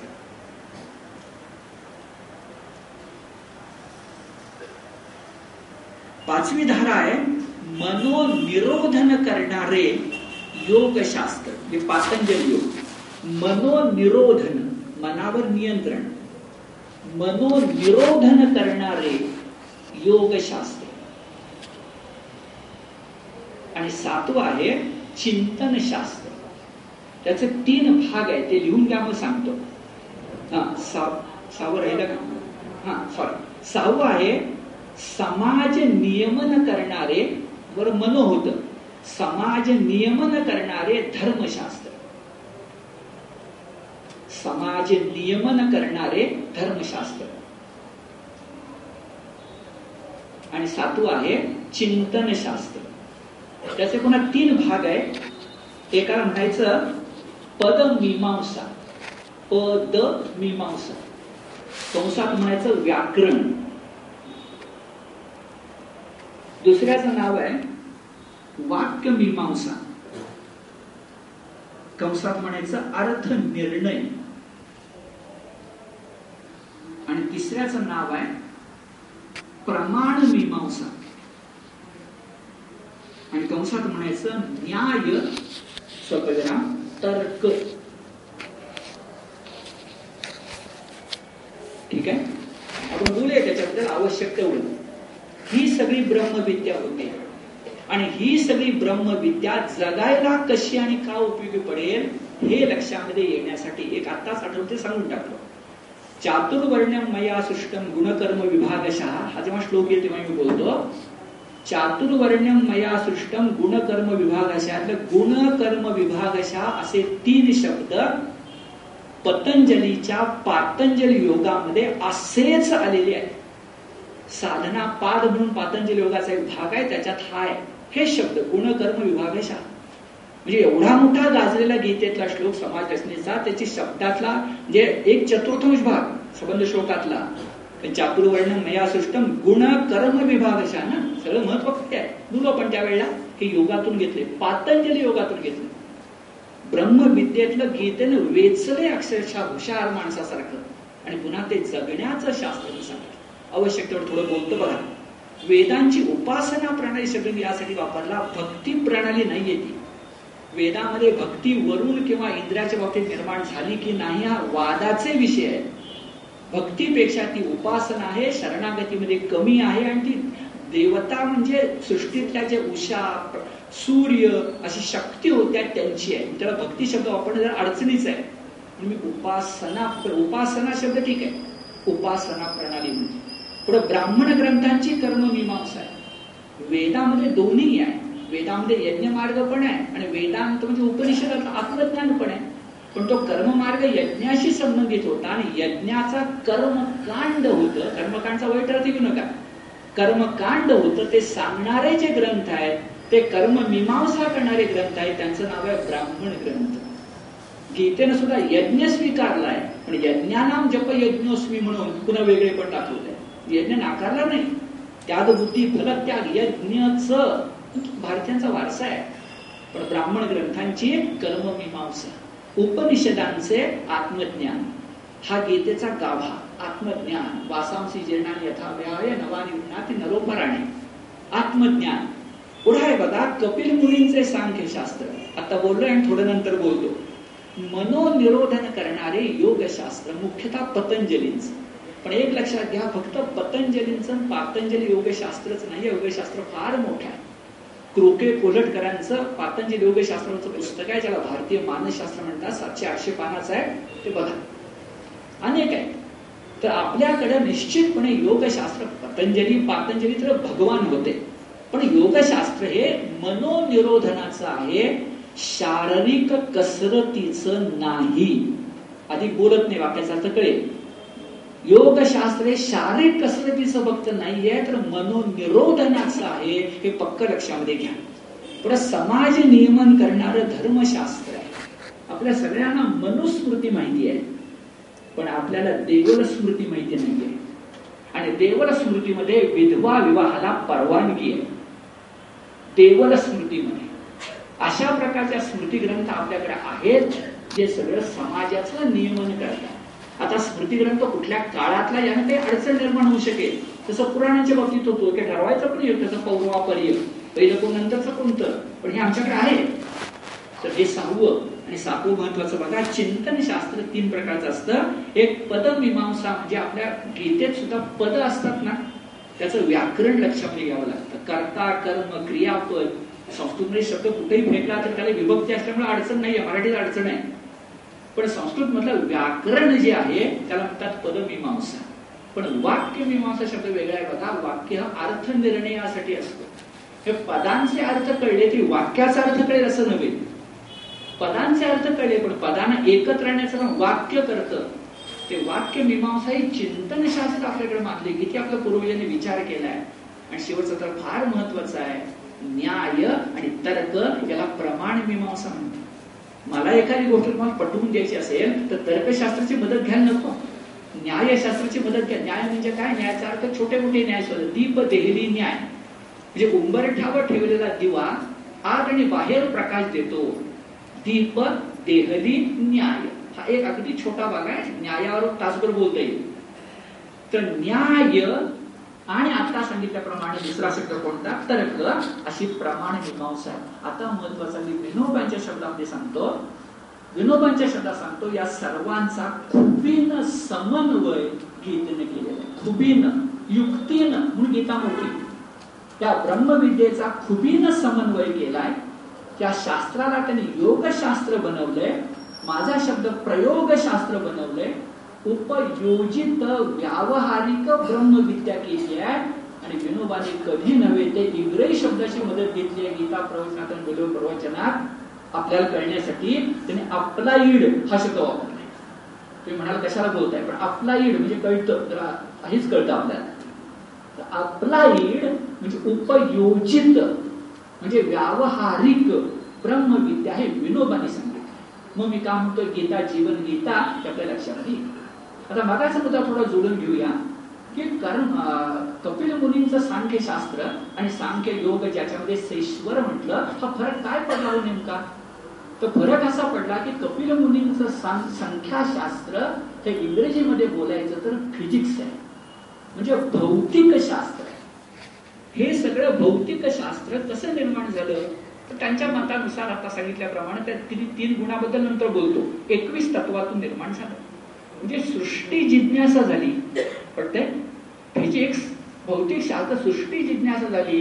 पण सृष्टी जिज्ञासेबरोबर माणसाचं काही जीवन असतं त्या जीवनाची जिज्ञासा नको का? म्हणून सांख्य शास्त्राच्या पुढे सांख्य योग पाऊल टाकून प्रकृती रूपी जीवन स्वीकारलं पण ते जीवन जगणारा माणूस जो आहे त्याला काही सांगितलं पाहिजे. प्रेरक काय? परमात्मा ईश्वर सांगितलं पाहिजे. म्हणजे मगाची ती सृष्टी जिज्ञासा होती आत्ताची जीवन जिज्ञासा आहे. विचार करा दोन्ही एकच आहे का? सृष्टी वेगळी आहे आणि सृष्टीमधलं जिवंत जीवन वेगळं आहे. दगडाला कधी प्रश्न पडतच नाहीत माणसाला प्रश्न पडत दगड सृष्टीतही असतो माणूस सृष्टीतही असतो. सृष्टी जिज्ञासा आणि जीवन जिज्ञासा हा नेमका फरक सांख्य आणि सेश्वर सांख्य यामध्ये आहे. आणखीन एक महत्त्वाचा मुद्दा आहे. त्याने असं म्हटलं की प्रकृती हे कारण आहे आणि जग हे कार्य आहे. त्यात शब्दाचा वापरला की सोनं असतं त्या सोन्यात विकार घडतो आणि त्याचं कंकण होत. बांगडी. ठीक कंकण कार्य आहे सोनं कारण आहे प्रकृती कारण आहे सृष्टी कार्य आहे. आपल्या ज्ञानदेवाने म्हटलं बाबा त्याला विकार म्हणू नकोस त्याला विलास म्हण. की नेमकं कळतं तो चिद विलास आहे. का ज्ञानदेव मोठे का वाक्य संप्रदाय मोठे इथं नेमकं कळतं. गीतेचं बोट धरून सगळे संत का देवाच्या दरबार सुरू झाले नेमकं कळतं. किती फरक पडला मला सांगा? विकार आणि विलास. अरे विलास ठरवून असतो. विलास आपणहून असतो. विलासात ते गंमत असते. आणि विकारात का? विकार. दुधाचं दही होतं होतं. काही केलं दुधाचं दहीच होणार की दुसरं काय होणार? तो विलास नाहीये तो विकार आहे. म्हणजे सेश्वर सांख्य होताना सांख्याच्या पुढं करून टाकायचं काम गीतेने केलं आणि गीता ज्ञानेश्वरी ज्ञान ज्ञानदेवाने केलं. आम्हा मराठी माणसांना चिड विलास कळतो. बाकीचं पुढे सांगणारे कोण कोण काय काय मोठी माणसं येतील पण आम्हाला नाही कळत. आम्ही मराठी माणसं. मला ज्ञानेश्वरांचा चिड विलास कळतो. विकार नको विलास. आता आणखी एक मुद्दा सांगून जरा पुढे जाऊया. तो मुद्दा असा की जे त्रिगुण काय आहेत बरं? प्रत्येक माणसा शहरात त्रिगुण काय असतात? तर ते त्रिगुण म्हणजे सत्व रज आणि तम. पुढं मी नंतर बोलणारे आता सांगतो सत्व हा शब्द आपण नुसता सत्व उच्चारला तर तो त्रिगुणातला असतो. पण सत्वस्थ म्हणत असलो तिथं सत अधिकत्व घ्यायचं असतं. म्हणजे मुळात आहेच ते पण तो विग्रह लक्षात घ्यायचा असतो. हा फरक कसा पडतो? तर ब्रह्मदेव वेगळा आणि ब्रह्मतत्व वेगळं. काही काय मला सांगा? ब्रह्मदेवासारखा तो सत्व गुण आहे. कारण त्या सत्व गुणातही अहंकार येतो. चांगल्या कामाचाही माणसाला अहंकार येतो जो गीतेला मान्य नाही. म्हणून सत्व शब्द जेव्हा येईल सत्वस्थो सांगतो मी तुम्हाला योगस्थो आत्मस्थो तिथे विग्रह करायचा. व्याकरणामध्ये आहेच ते त्या ठिकाणी पण लक्षात घेणं आणि न घेणं हा फरक आहे. लक्षात घेतलं नाही की त्रिगुण. लक्षात घेतलं की सत्व. सत्वस्थो. जेव्हा येईल तेव्हा बोलतो. आता जे तीन गुण आहेत ते तीन गुण आहेत म्हणून तुम्ही मी आहे लक्षात घ्या हे नसते तरच ही सृष्टी निर्माण झाली त्रिगुणाचं आमचं काही भांडण नाहीये. काम करतो लोभाचं भांडण नाहीये. देहाची शिडी करून अध्यात्माची गुढी उभारायची हे आम्हाला कळतं. देह नसता कुठून अध्यात्म मिळालं असतं? पण काय करायचं गीतेने शिकवलंय? पण ते त्रिगुण कोण आहेत बरं? सत्व रज आणि तम. आता बघा सत्व जे आहे त्याचा गुण आहे प्रकाश. रज जे आहे त्याचा गुण आहे गती. आणि तम जो गुण आहे त्याचा अर्थ स्थिती. आता पटकन आपण काय म्हणतो? तमो गुण म्हणजे आलस्य म्हणजे झोपून राहणं. पण झोपून राहणं एवढाच नाहीये तमचा अर्थ. तम म्हणजे स्थिती म्हणजे हा देह. स्थिती. मगाचा मुद्दा तोच आय एम टू बी हे तेच आहे. म्हणजे तम सुद्धा वाईट नाहीये. प्रकृतीच्या दृष्टीने ते नसे तर होणार नाहीये. आणि हे एवढंच आत्ता लक्षात घ्या. बाकी नंतर. स्थिती कोण? तम. गती कोण? रज खरंच बघा राजस राजविद्या राजयोग राजा. त्यावेळी बोलूया आपण विराजते शोभून दिसते. नको का जीवनामध्ये? तर राज रज हे निश्चितपणे गतियुक्त आहे आणि पहिलं सत्व जे आहे ते प्रकाश म्हणजे आत्मप्रकाशयुक्त आहे. फक्त हाच प्रकाश नाही. आत्मप्रकाश. आणि हे तीन गुण आहेत म्हणून आपण आहोत. फक्त गंमत लक्षात घ्या. तीन गुण एकमेकांमध्ये मिसळले की आपण आहोत. यदा कदाचित तीन गुणांची साम्यावस्था झाली तर एक स्थितप्रज्ञ तरी जन्मास येतो तर जग तरी नष्ट होत. काय होईल त्याचा विचार करा. ह्या पक्का आहे की त्रिगुणांची साम्यावस्था आहे साम्यावस्था नाही म्हणून प्रकृती आता त्याचं काय करायचं ते थोड्या वेळाने सांगतो. सत्वाचं काय करायचं रजाचं काय तमाचं काय करायचं पण मुळात ते आहे त्यात चूक काहीही नाही असं आपल्या लक्षात येईल. पुढचा मुद्दा असा की भगवद्गीता जशी खुबीने योगशास्त्र करणारी होती असं आपल्या लक्षामध्ये आलं त्याच पद्धतीने लक्षामध्ये असं येतं की गीता जेव्हा आपण तुम्ही वाचायला लागतो जीवन गीता म्हणून बघायला लागतो त्या जीवन गीतेच्या वेळा जीवन गीता गीतेचा आपण जो वेगवेगळ्या प्रकारचा अर्थ लावतो तो बरोबर आहे का? लावता येईल का? गीतेचा हाही अर्थ होतो का? अशी शंका मनामध्ये कधी कधी येऊन जाते. हा विषय मी दोन भागात मुद्दाम सांगणार आहे कारण विनोबांचा त्याला आधार आहे. दोन भागात म्हणजे आता दोन मुद्द्या विनोबांचा त्याला आधार आहे. आणि तो आधार कशा प्रकारचा आहे बरं? तर विनोबा पहिली गोष्ट सांगतात की गीता ही मुळी व्यासोक्ती नव्हे भगवान भगवानाची उक्ती असल्यामुळं एक फार मोठी गोष्ट चांगली साधलेली आहे की भगवद्गीता ही वाचणाऱ्या वाचकाच्या प्रमाण क्षणाक्षणाला नवरूप धारण करणारी आहे. वाचकाच्या अनुभवानुसार वाचकाच्या गरजेनुसार वाचकाच्या आकलनानुसार गीता क्षणाक्षणाला नवरूप धारण करते हे तिचं मोठं वैशिष्ट्य आहे. आणि मुळात हे सौंदर्याचं वैशिष्ट्य आहे. क्षणे क्षणे नवताम विधत्ते तदेव रूपम रमणीयताया तेच तेच असेल तर कंटाळच येईल ना बेरंगच होईल ना बेसूरच होईल ना. क्षणे क्षणे नवताम विधत्ते आणि पुन्हा सांगतो याला आधार जसा विनोबांचा तसा ज्ञानदेवांचा. ज्ञानदेवाने गीतेचं वर्णन करताना स्पष्टपणे म्हटलं या दोन उभ्या प्रसिद्ध आहेत? या गीतार्थाची थोडी स्वये शंभू विवरी चेत भवानी प्रश्नो करी चमत्कारवनी चमत्कारवनी मी चमत्कार वाटून आश्चर्यचकित होऊन आणि आनंदित होऊन असे अर्थ आहे. भवानीनं अर्जुन भवानीनं शंकराला प्रश्न केला तेव्हा या गीतार्थाची थोडी म्हणजे थोरवी भगवान शंकराने सांगितली. काय म्हणाले ते? ते हरू म्हणे नेणीचे देवी जैसे का स्वरूप तुझे तैसे हे नित्य नूतन देखीचे गीता तत्व. गीता तत्व म्हणजे गीता योग्य नित्य नूतन आहे. कुणाप्रमाणे? महादेव म्हणतोय पार्वती प्रमाण क्षणे क्षणेयम नवता विदगते मी जास्त बोलायलाच नको. क्षणे क्षणेयम जर ते रमणीय असेल तर गीतेचा अर्थ मी अभ्यास करून लावताना तो चूक का होईल? फक्त एक अट आहे की ते व्याकरण शुद्ध असलं पाहिजे. त्या शब्दाचे अर्थ मला वाटतात म्हणून तसे आहेत असं नाही. त्याला व्याकरणात आधार मिळाला पाहिजे. विनोबांचं त्यासाठी फार मोठे प्रसिद्ध आहे. आणि कारण म्हणजे तुम्ही प्रमाण मीमांसा आहे. मला लक्षात घ्या. वाक्य मीमांसा अर्थ मीमांसा. त्याच्या कसोटी उतरलं ना तर तुम्ही त्याचं काही मी काल कालचं उदाहरण तुम्हाला सांगतो. आठवतं का बघा? विगुण हे विगत गुणा का? मी विशेष गुणा म्हटलं. पण आधार आहे त्याला. वि या उपसर्गाचा अर्थ कुणी ठरवला? अरे उपसर्ग शब्दांचे अर्थ बदलतात. आहार वेगळा प्रहार वेगळा विहार वेगळा संहार वेगळा. उपसर्गानं अर्थ बदलत असतात हे जर आपण लक्षामध्ये घेतलं तर उपसर्गाचा अर्थ ठरवला कुणी? हा तो मुद्दा येतो. आणि हे जर आपण ध्यानामध्ये घेतलं तर आधार फार मोठा आहे. आणि मग आता पुन्हा थोडं टिपून आधार जर टिप्पणी जास्त होत आहे की गीतेचे अर्थ कुणी कुणी लावले आणि आपल्याला त्याचा कुणाचा आधार आहे. पहिले आद्य शंकराचार्य.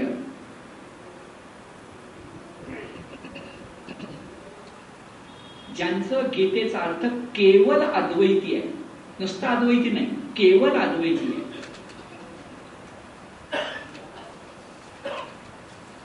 केवळ अद्वैती. पुढे आपण गेलो तर रामानुजाचार्य आहेत. त्यांनी लावला अर्थ विशिष्टाद्वैती आहे. अद्वैतच पण विशिष्ट. विशिष्टाद्वैती. पुढे आपण गेलो तर निंबाकाचार्य निंबार्क आचार्य निंबार्क आचार्य. त्यांचं आहे थोडं कठीण आहे पण लक्षात घ्या द्वैताद्वैती. जे द्वैत पण आहे आणि अद्वैत पण आहे द्वैताद्वैती शंकराचार्यांचा केवळ अद्वैती. पुढे आपण आलो मध्वाचार्य. हे शंकराचार्यांच्या खालोखाल मोठं नाव आहे. मध्वाचार्य. ते स्पष्टपणे द्वैती. अ नाही द्वैती. आणि त्यांचं म्हणणंच आहे भक्ती करायची तर द्वैत हवंच. द्वैती. पुढे आपण गेलो वल्लभाचार्य. हे फार मोठे भक्त आहेत. त्यांच्या अर्थाचं नाव आहे पुष्टी मार्ग. पुष्टी मार्ग. राधीची भक्ती गोपींची भक्ती पुष्टी मार्ग. पुढे आहे श्रीधराचार्य. त्यांनी भागवतावर लेखन केलं. एकनाथांच्या नाथ भागवताला आधार या श्रीधरांचा आहे. श्रीधर. त्या श्रीधराचार्यांच्या अद्वैताचं नाव आहे पूर्णाद्वैती. पूर्ण. हे झाले संस्कृत मधले सहा प्रमुख. आता आपल्या मराठीतले बघा. ज्ञानदेवाने गीतेचा अर्थ लावताना चित विलासवादी भक्तियोग भक्तियोगच पण चित विलासवादी मी आता सांगितलं ते विकार नवे विलास. चित विलासवादी भक्तियोग ज्ञानेश्वरांच्या ज्ञानेश्वरी खालोखाल ज्यांचा अभ्यास आहे ते वामन पंडित यथार्थ दीपिकाकार तेही भक्तियोगी आहे पण त्यांच्या भक्तियोगाचं नाव आहे ज्ञानोत्तर भक्तियोग. चिरविलास नाही. ज्ञानानंतरही भक्ती. ज्ञानोत्तर भक्तियोग. लोकमान्यांचा भक्तियोग हा निष्काम भक्तियोग नाही निष्काम कर्मयोग. पण निष्काम जवळ शब्द ठेवा आसक्ती रहित. तर निष्कामचे गडबड होते आसक्ती रहित. निष्काम कर्मयोग. पुढे गांधीजींच्याकडे आपण गेलो. तर गांधीजींनी सांगितलं अहिंसा प्रधान अनासक्त योग. अहिंसा प्रधान अनासक्त योग. आणि मला स्वतःला प्रिय आहे जीवन योग मी त्याच्या आधारे सांगतोय तुम्हाला तो आहे विनोबांचा रचनात्मक साम्ययोग. मी काय शब्द वेगळे वापरले त्याचे वापरीन पण त्यांचा शब्द आहे रचनात्मक साम्ययोग. इतके विचारक आहेत इतके अभ्यासक आहेत एवढे महान पुरुष आहेत. आणि मग भगवान सांगतात आपल्या विनोबाजी सांगतात की हे सगळं आपण करू शकतो याला फार मोठं कारण आहे. आणि ते फार मोठं कारण कोणतं? तर मुळामध्ये गीता ही उपनिषद आहे. आणि उपनिषद हे कमीत कमी सूत्रामध्ये असल्यामुळे उपनिषद छोटी असतात ना अठरा उपनिषदांचं एक पुस्तक आहे मोठं. दहा उपनिषदात आकाराने लहान आहे तर उपन बघा उपनिषदांची भाषा सूत्रात्मक असल्यामुळं कमीत कमी शब्दात सांगितलं असल्यामुळं ती पदभाषा विस्तारणशील असते. सूत्रांचा अर्थ तुम्ही लावायचा असतो तो कमीत कमी शब्दात सांगितला असतो उपनिषदांचं हे अंगभूत वैशिष्ट्य आणि गीता उपनिषद आहे की नाही तर आहेच मुळी काही शंका आहे का? गीता उपनिषद आहे सर्वोपनिषदो गावो दोगदा गोपाल नंदन आहे नको. अहो गीतेतच म्हणते ना इथे श्रीमद भगवत गीता सु उपनिषद सु. जे गीता उपनिषद आहे का शंका आहे का? आणि ती उपनिषद आहे की नाही याची आणखीन गंमत तुम्हाला सांगतो. उपनिषद हा शब्द आपण घेतला उपनिषद द पूर्ण लिहितो आपण मराठीत पण ते खरे द अर्ध आहे. उपनिषद तो अर्ध आहे तोच द आहे. गंमत बघा हे उपनिषद मराठीमध्ये नपुसक लिंगी आहे. आपण ते उपनिषद म्हणतो. मंडू मांडुक्य ईश ते उपनिषद. संस्कृत मध्ये उपनिषद शब्द स्त्रीलिंगी आहे. आणि स्त्रीलिंगी असल्यामुळं जेव्हा उपनिषद हे विशेष स्त्रीलिंगी आहे तेव्हा त्याचं विशेषण सुद्धा स्त्रीलिंगी झालं म्हणून ती गीता झाली. आता नपुसक लिंगी जर असतं तर ते गीतम झालं असतं. भगवत गीतम झालं असतं. गोपी गीतम म्हणतो आपण. नपुसकलिंगी झालं असतं. पण विशेष सारखं विशेषण असतं ना? विशेष काय? उपनिषद. ते कसं आहे? स्त्रीलिंगी म्हणून भगवत गीता म्हटलं. म्हणजे भगवत गीता म्हटलं याचा अर्थच मुळी उपनिषद शब्द आहे. जसं आपण ज्ञानेश्वरी म्हणतो त्या मागं गीता ज्ञानेश्वरी म्हटलं पाहिजे. का ज्ञानेश्वरी टीका आहे गीतेवरची. तर ज्ञानेश्वरी तुम्हाला मला कळते सोडून द्या. पण इतरांना सांगताना गीता ज्ञानेश्वरी म्हटलं पाहिजे. तसं उपनिषद भगवत गीता ध्यानामध्ये आपण जर घेतलं तर ध्यानातील ते उपनिषद आहे आणि उपनिषद आहे म्हटलं की गीतेचा अर्थ मगाचा मुद्दा मी माझ्या गरजेनुसार अनुभवानुसार आकलनानुसार व्याकरणाला धरून त्याचा अर्थ लावू शकतो. एक छोटी गमतीची गोड सांगतो आणि मग पुढे जाऊया. उपनिषदाची भाषा विस्तारशील असते पदभाषा त्याची शंका काही नाहीच नाही. पुन्हा गोष्ट अशी प्रसिद्ध सांगतात की हिला काय घडलं? तर ही तिघा आहेत देव दानव आणि मानव. देव दानव आणि म्हणजे मानव. हे सगळे प्रजापतीचीच मुलं ब्रह्मदेवाचीच मुलं. त्या तिघांच्या मध्ये त्या विचार आला की आपण वडिलांच्याकडे जाऊन काहीतरी उपदेश मागावा. म्हणून दानव देव आणि मानव तिघ गेले ब्रह्मदेवाकडे प्रजापतीकडे. आणि हात जोडून नमस्कार करून म्हणाले की आम्हाला काहीतरी उपदेश करा. आता ब्रह्मदेव सुद्धा सूत्रात्मक भाषेत बोलणारे. पण ब्रह्मदेवाने फक्त मुख उचलून उडून सांगितलं जा तुम्हाला देतो संदेश द. फक्त एक अक्षर द. आता द अक्षर तुम्ही काय करणार आहे? पण तिघांनी विचार केला वडिलांनी सांगितलं तेव्हा काही अर्थ असणार त्या दचा. जाता ते विचार करूया घराकडे. म्हणून द हे अक्षर घेऊन घराकडे जाता ते विचार करता ते म्हणाले का बरं द म्हटलं असेल? का बरं द म्हटलं असेल? तर जे पहिले दानव होते त्या दानव देव होते त्या देवांच्या मनामध्ये विचार असा आला की आपल्याला देव म्हणजे स्वर्गातले देव देव म्हणजे परमेश्वर नव्हे. तर स्वर्गातले जे काही तेहतीस कोटी का अन्य कुणी आहेत संख्येनं देव किंवा देवता म्हणा म्हणजे गडबड होत नाही. तर ते जे देव आणि देवता होत्या त्या विचार करायला लागल्या आपल्याला द म्हणले याचं कारण देव आपण दुर्दैवानं त्या यादवांसारखेच कामी झालोय. कामी म्हणजे भोगाला चटावलेले.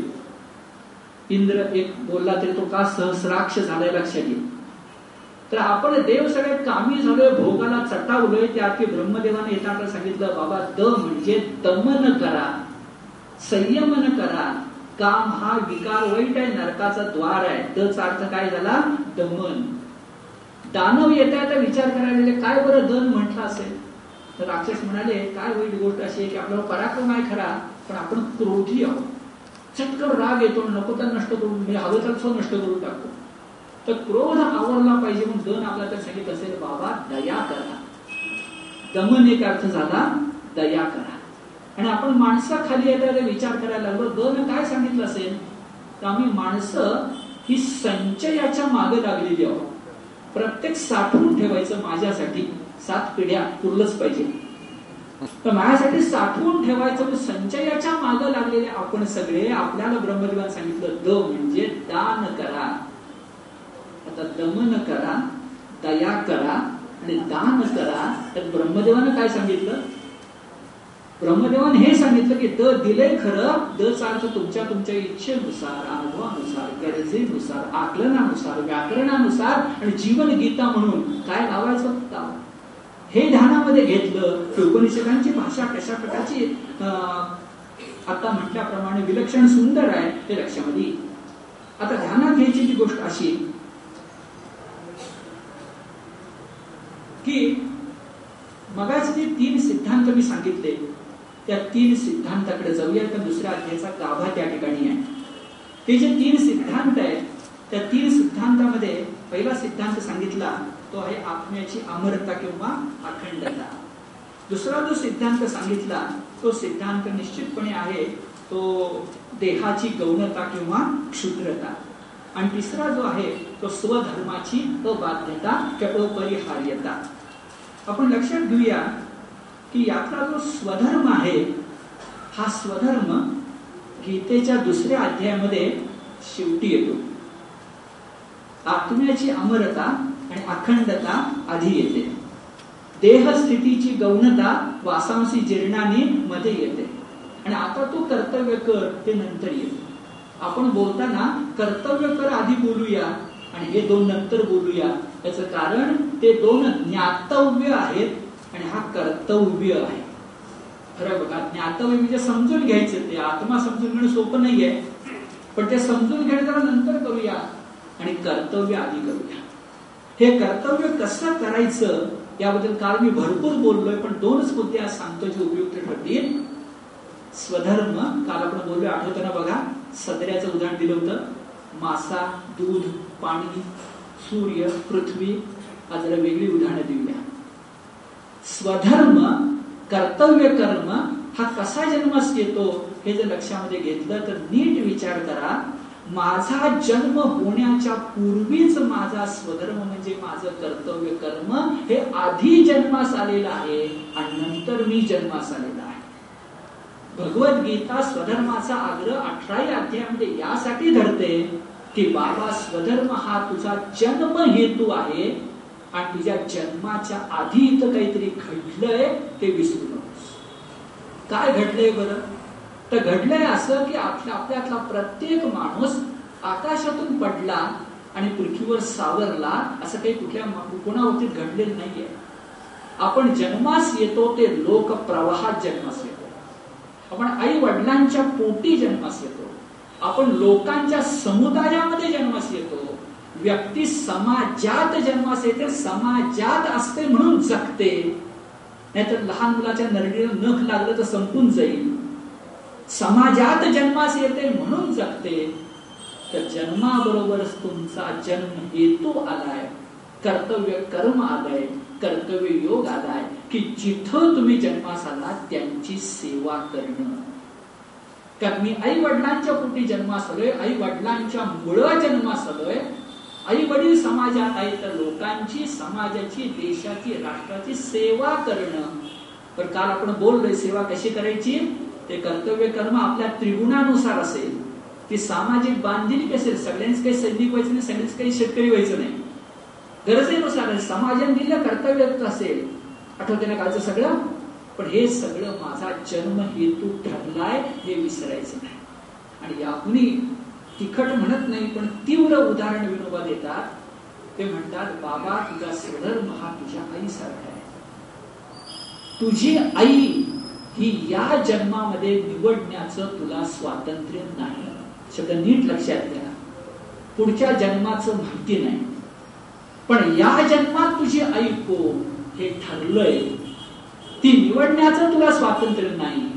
ती आहे म्हणून तू आहेस. ती होती म्हणून तू आहेस.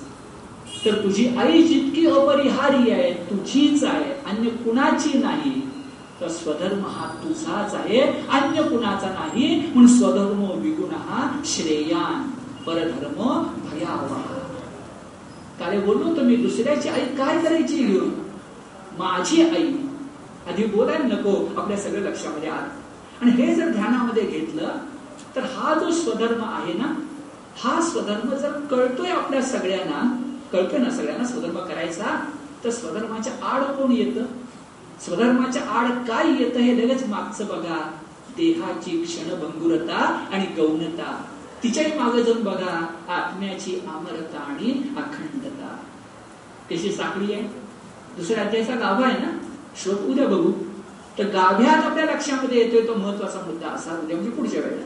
गाभ्यात मुद्दा असा लक्षामध्ये येतोय आपला की अरे मला अडवतो कोण?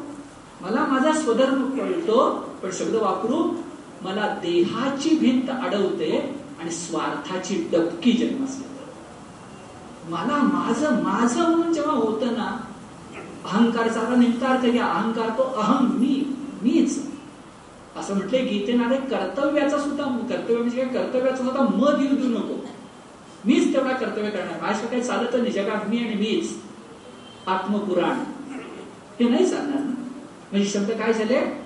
कर्तव्याला अडवण अडव अडवणूक ज्ञातव्यात काय झाली? देहाची भिंत आणि स्वार्थाचं डबक मग चला. देहाची भिंत आहे कुणी ठरवलं? चारवाकने ठरवणार. चारवाक छान शांतपणे म्हणणार ना? ऋणम कृत्वा घृतपवे भस्मीभूतस्य देहस्य पुनरागमनम कुतः? तोने देहाला भिंत म्हणणार तोने स्वार्थाचं दत्त म्हणणार पण गीता म्हणते कारण गीता म्हणते बाबा देह वेगळा आणि देही वेगळा. नगर वेगळं आणि नागरिक वेगळा. भारत आणि भारतीय. पुढे देही शब्द येणार आहे दुसऱ्या अध्यायामध्ये. नवपुरामध्ये राहणारा देही आहे ना तो? तर देही हा आत्मा आहे. आता लक्षात घ्या आत्म्याची अमरता आणि अखंडता. आता मुद्दा असा येतो आत्मा आत्मा आत्मा. काय आहे दुसऱ्या आदेश सांगतो भारतीय ऋषींचा गगनचुंबी शोध म्हणजे आत्मा. तेव्हा अधिक बोलतो. पण आता आत्मा म्हणजे काय? आत्मा अमर आहे अखंड आहे म्हणजे काय? तर स्थूल शरीर सूक्ष्म शरीर शब्द आपल्याला कळतात. सूक्ष्म शरीर असतं ते बाहेर जातं वगैरे संक्रमित होतं. वासांशी जीर्णाने आपण बघूया सगळे नंतर पण आता मी वेगळा मुद्दा सांगणार आत्मा या शब्दाचा अर्थ काय? अखंडता अमरता. तर आत्मा या शब्दामध्ये आत धातू आहे. अत त अर्था. आणि आत म्हणजे सतत. जे कधीच नष्ट होत नाही. जसं सृष्टीमध्ये ऊर्जा असते. ऊर्जा कधी नष्ट होत नाही. तुझं नामांतर होतं स्थित्यंतर होतं पण ऊर्जा नष्ट होत नाही. तसं आत्म्यातलं अत जे सातत्य ते नष्ट होत नाही. त्याला अभ्यास कूटस्थ नित्य म्हणतात. त्याचा थोडा फरक लक्षात घ्या. कूटस्थ नित्य म्हणजे कूट याचा अर्थ पर्वत. पर्वताचं शिखर जसं आहे तसं कूटस्थ नित्य. आणि दुसरं नित्य काय त्याला परिणामी नित्य म्हणतात. म्हणजे नित्य राहतं पण परिणाम होऊन. जसं दूध दही होतं आणि दूध राहतच की. दुधाचे गुण राहतात त्याला परिणामी नित्य म्हणायचं. आणि ज्याच्यामध्ये विकारच नाही. परमेश्वरात विकार नाही आहे तो अविनाशी आहे तो नष्ट होत नाही. पण मी काय अध्याय तुम्हाला दाखवतो की भूतामध्ये मी नाही आहे भूते माझ्यात आहे. आहे ना? गीतेमध्ये? भूतात मी नाही आहे माझ्यात भूते आहे. ते काय येतं बरं? तो नित्य आहे तो कुटस्थ आहे तो अविकारी आहे तो अविनाशी आहे. तो परिणामी नित्य नाही आहे कारण तो आत म्हणजे सतत आहे तो असणारच. आता साध्या भाषेत बोलूया मग आत्मा कुठे आहे बरं? तुम्ही मगाशी म्हटलं ते आठवा. कृष्ण कुठे आहे बरं? माझ्या अंतकरणातला ज्ञान रूपी अंतरात्मा म्हणजे कृष्ण. तसं माझ्या आतला जो आदी भाव असतो तो आत्मा असतो. आपल्या शरीरामध्ये अनेक भाव असतात. भाव असतं म्हणून मन असतं मन असतं म्हणून माणूस असतो. पण माझ्या शरीरामध्ये अनेक भाव असतात. सत्व रजतम सुद्धा त्याच्या पोटात येतात. वाक्य असं सांगतो बघा.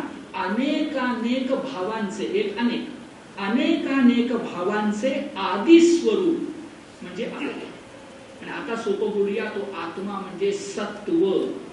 सत्व म्हणजे सत अधिक तत्व सत्वस्थो. आणि दुसऱ्या अध्यायामध्ये पंचेचाळीस श्लोकामध्ये म्हटलंय नित्य सत्वस्थो. नित्य सत्वस्थो म्हणजे नित्य आत्मस्थो.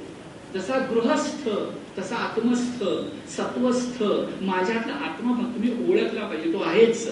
मग पटते बघा आत्म्याची अमरता आणि अखंडता. आणि शेवटचा मुद्दा आत्मा अमर आहे आत्मा अखंड आहे मानलं म्हणून की भगवद्गीतेनं आणि हिंदू धर्मानं पुनर्जन्म मानलेला आहे. अन्य धर्मांनी पुनर्जन्म मानलेला नाही. कर्मविपाक सिद्धांत आणि पुनर्जन्म सिद्धांत धर्माचे दोन वैशिष्ट्य आहेत. कर्म विपाक आता बोलत नाही कारण पुरा तो वेगळा विषय आहे. पण पुनर्जन्म मानलायचं कारण आत्मा मानला. वासांसी जीर्णानी वस्त्रांतर देहांतर देही वेगळा. पुनर्जन्म गीतेमध्ये आहे. शेवटचा मुद्दा गीतेत पुनर्जन्म कुठेही तेवढा फक्त टिकून घ्या आणि आजचा आपला भाग संपणार आहे. गीतेमध्ये पुनर्जन्म या या श्लोकांच्या मध्ये आहे. हे का सांगतो? तर आत्मा अमर आहे. त्यात ती बडबड होती ना पु ल देशपांडेचं पुस्तक नाटक आठवा आत्मा अमर आहे. तर ते आत्मा अमर आहे नुसती बडबड नाही करायची आपल्याला. तर आत्मा अमर आहे का आपण म्हणतो तर आहे पुनर्जन्म मानतोय. नाही, पुनर्जन्म मानतोय म्हणून आत्मा अमर आहे का आत्मा अमर आहे म्हणून पुनर्जन्म आहे? कुठं कुठं पुनर्जन्म आहे बरं? तर अगदी प्रसिद्ध वासांसी चिरणानी दोन बावीस. आकडे सांगत जातो म्हणजे वेळ वाचेल.